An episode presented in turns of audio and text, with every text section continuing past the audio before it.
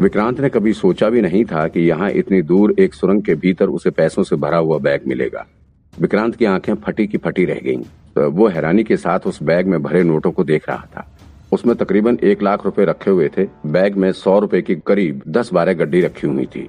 ये नोट काफ़ी पुराने लग रहे थे। करीब अस्सी नब्बे के दशक के नोट थे। लेकिन अभी भी ये चलन में थे। भले ही नोट काफ़ी पुराने समय के थे लेकिन फिर भी इतनी सहूलियत से रखे गए थे कि देखने में बिल्कुल नए से लग रहे थे। एक बार के लिए तो विक्रांत को अपनी आँखों पर यकीन नहीं हो रहा था। उसे ये सब महज एक सपना लग रहा था। वास्तव में कभी ऐसा भी हो सकता है, ऐसा उसे यकीन ही नहीं था।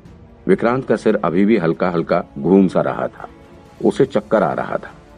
विक्रांत ने सारा बैग खाली करके उसमें रखे पैसों का एस्टिमेट करने लगा। उसमें सौ रुपए की कुल नौ गड्डियाँ थी और पचास रुपए की भी दो गड्डियाँ रखी हुई थी। कुल मिलाकर एक लाख रुपए उसमें रखे हुए थे। आखिर यहाँ पर कोई इतने पैसे क्यों रख कर गया है? ये सोचते सोचते विक्रांत के दिमाग में अदृश्य शक्ति की बात याद आ गई। उसने आज अपनी पहेली में पहाड़ और दलदल का ज़िक्र किया था। दलदल यानी कि कीचड़, जिसका मतलब विक्रांत को अभी तक पैसा ही समझ आ रहा था। पहाड़ का मतलब काम से था, और आज विक्रांत ने योगेंद्र को पकड़ने में सफलता पाली थी। मतलब कि पहाड़ शब्द के कोड वर्ड के मुताबिक, आज उसका काम तो पूरा हो चुका था। फिर दूसरा शब्द था कीचड़, जिसके अनुसार आज उसे पर्याप्त धन भी मिल गया था। अभी विक्रांत का सिर घूम रहा था, उसे यहाँ उलझन हो रही थी। उसने बैग के दूसरे चैन को खोलकर उसमें भी चेक करने की कोशिश की। कहीं बैग में कुछ और भी तो नहीं रखा हुआ है। लेकिन जैसे ही उसने बैग का दूसरा चैन खोला, विक्रांत की आँखों के आगे अंधेरा छा गया।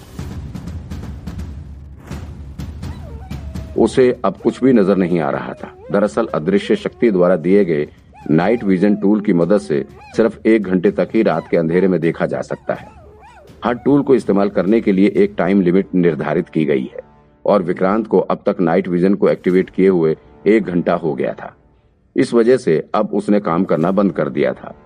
इसके साथ ही उसके अदृश्य टेलीस्कोपी ने भी काम करना बंद कर दिया है। अब विक्रांत के आगे बड़ी समस्या आ चुकी थी। भले ही उसने योगेंद्र को पकड़ लिया है और भले ही उसे इतने सारे पैसे मिल गए हैं लेकिन अगर यहाँ से वो बाहर नहीं निकल पाया तो सब बेकार है।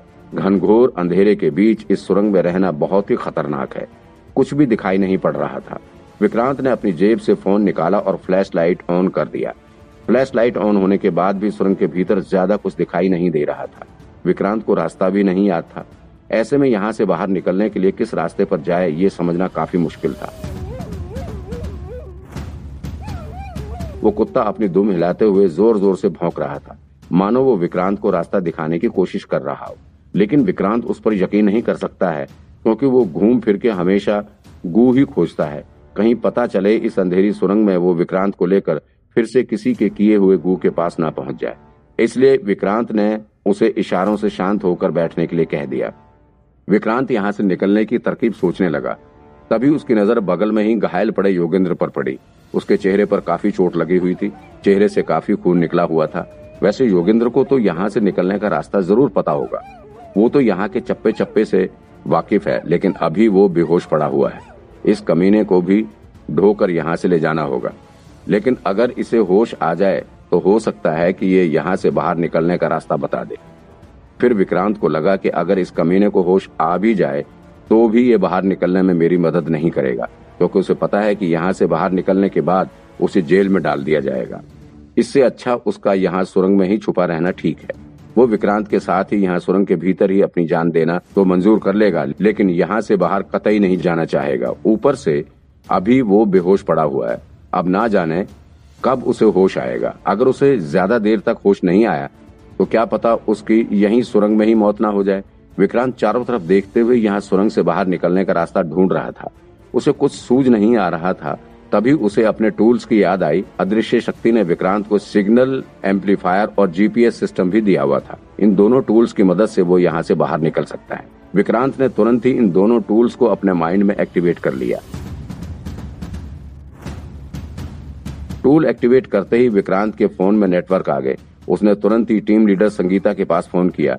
इस वक्त रात का एक बज रहा था और संगीता नींद में थी। विक्रांत ने उन्हें सारी सिचुएशन बताई और कहा कि उसने योगेंद्र को पकड़ लिया है, लेकिन अभी वो एक गुफा में फंसा हुआ है। संगीता ने विक्रांत को आश्वासन दिया कि उन्हें विक्रांत तक पहुँचने में दो घंटे लग सकते हैं। विक्रांत के पास अब कोई चारा भी नहीं था। उसे अब दो घंटे तक संगीता के आने का इंतज़ार करना ही पड़ेगा। योगेंद्र की हथकड़ी को विक्रांत ने अपने हाथ में फंसा रखा था। तो उसने किसी तरह से उसके पूरे शरीर को खींचते हुए गुफा के किनारे पर ले गया और फिर खुद भी वहाँ दीवार से टेक लगाकर बैठ गया। उसके ठीक बगल में वो कुत्ता भी आकर बैठ गया। विक्रांत को शांति से बैठा देख, वो भी चुपचाप वहाँ बैठा हुआ था। ना तो अब वो भौंक रहा था और ना ही इधर उधर भाग रहा था। विक्रांत मन ही मन उस कुत्ते को धन्यवाद दे रहा था। भले ही बेचारा गु खोजने में एक्सपर्ट था, लेकिन फिर भी उसने अपनी इस प्रतिभा से विक्रांत को योगेंद्र तक पहुँचा दिया था। बस अब यहाँ से बाहर निकल जाऊँ, तुरंत तुम्हें चिकन खिलाऊँगा, शाबाश। विक्रांत के बगल में ही योगेंद्र मूर्छित अवस्था में पड़ा हुआ था। योगेंद्र की शक्ल देखकर विक्रांत को काफ़ी गुस्सा आ रहा था। वो उससे पूछना चाहता था कि आखिर तुम क्या सोचकर यहाँ छुपे हुए थे? क्या तुम अपनी पूरी लाइफ अब इसी गुफा के अंदर ही काटने वाले थे क्या? लेकिन अभी तो वो बेहोशी पड़ा हुआ था। इसके साथ ही वो योगेंद्र से ये भी पूछना चाहता था कि आखिर नाले के पास वाले आदमी तुम ही थे या कोई और था?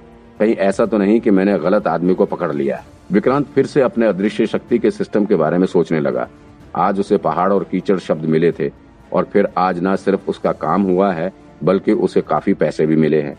अब तक तो सुबह होने वाली है। आज उसने अपराधी को पकड़ भी लिया है और पैसे भी कमा लिए हैं, लेकिन फिर अभी तक उसका टास्क क्यों नहीं खत्म हुआ है? कहीं अभी कोई और टास्क बाकी तो नहीं है? तभी विक्रांत को उस चमड़े के बैग की याद आ गई। पहले तो उसे लगा था कि यह बैग योगेंद्र का है, लेकिन अब उसे लग रहा था कि इस बैग का योगेंद्र से कोई लेना देना नहीं है। क्योंकि ये बैग लेडीज़ का दिख रहा है और इसमें रखे नोट भी काफ़ी पुराने हैं। लेकिन एक बात तो समझ में नहीं आ रही थी कि आखिर गुफा के इतनी भीतर ये बैग कैसे आया रहा होगा? और कोई इतने सारे पैसे लेकर गुफा के भीतर क्यों आया था? आखिर कौन हो सकता है? कहीं कोई इस माइंस से जुड़ा हुआ आदमी तो नहीं है? और फिर वो यहाँ पर इतने सारे पैसे छोड़कर क्यों गया है? विक्रांत को याद आया कि गुफा में जगह जगह पर काफ़ी लैंडस्लाइड हुई थी। कहीं ऐसा तो नहीं है कि कोई यहाँ पर बैग लेकर आया रहा होगा और फिर लैंडस्लाइड में दबकर उसकी मौत हो गई हो, या फिर इस गुफा की कुछ और भी कहानी हो। और क्या पता यहाँ पर कुछ और भी चीज़ें हो, ढूँढने पर कुछ और भी मिले। अभी विक्रांत को कुछ समझ में नहीं आ रहा था।